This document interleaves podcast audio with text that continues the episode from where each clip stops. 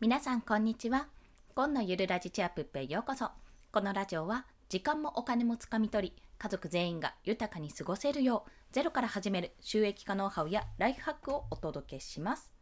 はい。早速本日のお話は生きているだけでネタがたまる方法についてお話をします。これはですねいろんなところでちょっとお話ししてるんですけども私も実践してみてやっぱりこれやってるとネタたまるなとネタに困らないなって思うことがあるのでそちらについてお話しします。もうたった一つです。たった一つの方法。それは何かというと記録をつけるというところ。日記でも良いしただログとして、ね、ログ取りしても良いし何かしらの記録をつけるっていうところがこれが生きているだけでネタがたまる方法になります、まあ、それだけじゃはいおしまいになってしまうのでこの後詳しく解説をしていきます。まず記録をつけるというところなんですけども様々なパターンがありますよね。記録のつけ方っていうのがあります。それこそ書き留める、まあ、メモとかで、ね、パッパッパって書き留めるのももちろん記録を取る一つ。よく授業でノートを取りなさいって言われてるようにノートを取るっていうのも記録をつける方法の一つですね。あとは、まあ、それからノートとかがね手元にない場合アプリでパパッと記録することもできます。私 iPhone を使ってるんですけどもメモアプリっていうのもありますしあと日記のアプリを使って私一応ですよね毎日一言日記みたいな感じなんですけどもちょこちょこちょこと日記であの記録をしています。でまたツイッターでねツイートするっていう方法もあります。これツイッターでツイートするってことは、まあ、他の人にも見られるしアカウント自体がね回ってくれる、まあ、そのツイートをすることによってあこの人またツイートしたっていうふうにインプレッションとかいろんな人が見られるようなアカウントになりやすいのでそれもおすすめの一つですね。なので、まあ、方法としてはざっくり3つありますね。まあ、アナログでとにかく何かしらに書き留めるっていう方法。2つ目はアプリやもしくはね Google ドキュメントと Google ドキュメントなんてブラウザーでもパソコンからでもあのアプリでもあるのでどっちも同期ができるのでスマホからでもパソコンからでも同じものを記録できるっていうことで便利っちゃ便利です。まあ、そういったもので記録を取るということとあとは Twitter でツイートすることで記録を取る。この Twitter っていうのもあのツイログってサービスあのツールなんですけどもそういったサイトがあるんですがそちらを使うとあのログを取ることができるのでそういった意味でも便利です。もちろんそれぞれにメリットデメリットがあって、ま書き留めるアナログで書き留めるっていうのはやっぱりそのメモとペンがどこでも必要っていう形になってしまいますね手帳でもいいですし何でもいいんですけどもその書いたメモをどっかにやっちゃったとかあの今メモ帳ないからちょっと新しく買ってっていう風にやるとよくね私昔あったんですが100均でメモ帳買っちゃって大量にメモ帳がストックされるみたいな1枚1ページ目2ページぐらいまでは書いてあるけど最後まで行き着いてないっていうような状況になっちゃうのでまあそういったことがありうってしまうっていうところはあります。で、まあ、アプリで記録っていうのが、まあ、手軽でいいかなと思うんですけどもそのサービスがねいきなり終了しちゃったとかあとはまスマホがねいきなり壊れてしまってもうそこからログが取れなくなってしまったっていう恐れはもちろんあります。そして、まあ、ツイートするっていうところなんですが、ツイッターはもうやっぱ誰かに見られるってことがあるので、その内容に関してもね、あんまりセンシティブなことは書けないとか、ちょっとそうですね、まあ、居場所とかなんか特定されるようなことを、あ、あんまり書けないっていう方はやっぱりそういったところでは、まあ、ツイッター公開する部分なので公開かってこれは書けないなっていうことで書く内容が制限されるってところはあります。まあ、なのでこの3つをうまく使ってそれぞれじゃあこれはツイッターで載せようってこういった仕事の気づきとかそういったものはツイッターに載せようって。でそれ以外のことはアプリで管理しようとか。いや私はちょっとアナログでやりたいからアナログでやろうっていうような形でさまざまな方法を使ってやるといいです。そしてやっぱり一番必要なのはいっちゃんね。いっちゃん必要なのはばらけさせないことなんですよね。ログって結局いろんなとこに書いとくのはいいんですよ。書いとくのはいいんですけども結局どこにやったっけって忘れちゃったら意味がないので必ずここに書くっていうものを何かしら一つに決めておいた方がいいです。なので私の場合は、まあ、Twitter であのね、仕事につながるっていうか発信につながることですね。あ、これブログのネタにしようとか、これ音声で今度話そうみたいなネタに関しては Twitter でとりあえずつぶやくってことをしています。で1日の終わりに必ず日記を、まあ、本当にキーワード日記なんですけども日記を書いています。まあ、これ何々をして何々をこうこうして何々をしたっていうような文章じゃなくても全然 OK です。というのは人ってあの記憶って基本的に忘れないんですよ。忘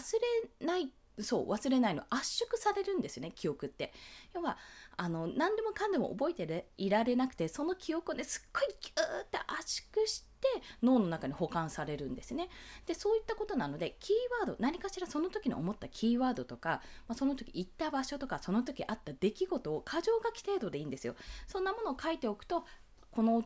この日のこのキーワードあこういうことあったよねっていうふうに思い出せるようになるその圧縮されたねファイルの ZIP ファイルですよ、本当 ZIP ファイルのパスワードのような役割になるので、そういった形でもいいから、もう小さく小さく続けていくと、あこんなこともあった、こんなこともあったっていうような形になります。要は記録をね、続けることが大事なんですよ、これ。毎日毎日毎回毎回書き留めることが大事でそれをやっていくと、まあ、キーワードあこれ気になったこれキーワードあこの本気になったちょっとリツイートとかそんな形でやっていくことによってどんどんどんどんネタがたまるんです。あこれなんか話したいことなんかもう最近当たらないななんかないなって思ったらそのツイッターを振り返るとか日記を振り返るとかもしくはメモ自分で書いたメモを振り返る読み返すってことをするだけであそういえば今度これ話そうと思っていたんだっていうようなことがね見つかったりあ過去にこの放送したけどちょっと切り口変えてこういう話し方をしてみようっていうような形につながっていきます。これが生きているだけでネタがたまる仕組みというような形になっております。すごくないですか？なので日記を書けとか、なんか記録をつけろみたいな形でよく言われるんですけども、やっぱり最初は、いやーそんなに続かないよってなっちゃうんですよ。習慣化するまでが非常にめんどくさい。私も正直言って、その日の夜にあの日記を書きたいんですけども書くというか打ちたいんですけどもやっぱその日の夜寝落ちしちゃって翌朝書いたりとか次の日書いたりするんですよ、まあ、記憶はその分で薄れちゃってああもったいないことしたなってことはもちろんあるんですけどね、まあ、ただ記憶に新しい分だけわーって書いてキーワードだけでわーって書くようにはしています、まあ、その習慣化を続けることによって自分のその日あった出来事のね整理にもなりますしそれこそどういうところを感じたのかっていう変化も見られますしあとはすごくねあの感情が揺れ動いた出来事ものすごく怒ったとかものすごく泣いたとかものすごく嬉しかったっていうような出来事がやっぱりね鮮明に思い出されるんですよ。でこの残った記憶だんだん忘れてしまうこの記憶をもう数年後とかにね見返すと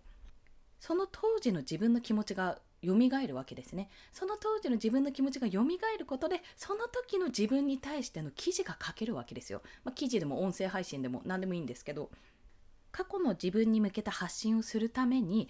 やっぱりその数年先だと忘れてしまうあそそんな気持ちもあったよねぐらいでやっぱ風化してしまう薄れてしまう部分をそのネタとしてもう記録として残すことによってあそうそうこう思ってたよねってだからこういうあ今だったらこういう話ができるなっていうことで書けるわけです。経験に沿った出来事ほど書けるものはやっぱりないんですよ。気持ちも乗るし言葉に気持ちが乗りますし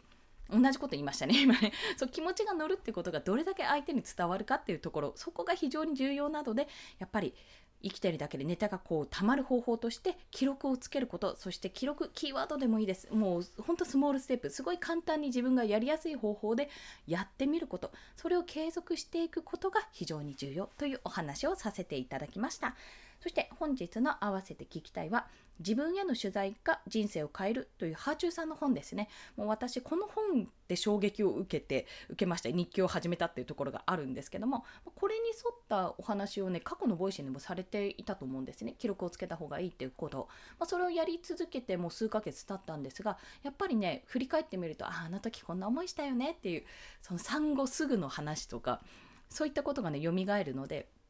これはゆくゆくはあの過去の自分に対してのね本とか出せるようになりますのでそういった形でも使えると思います。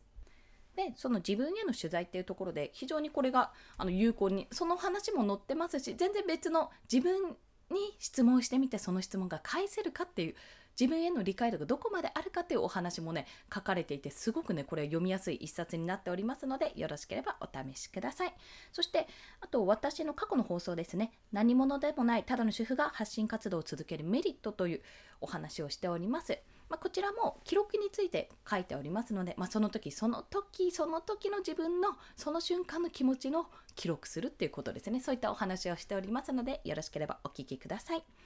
はい。それでは今日もお聴きくださりありがとうございました。この放送いいねって思われた方、ハートボタンをタップしていただいたり、もしくはレビューなど書いていただけると泣いて跳ねて喜びます。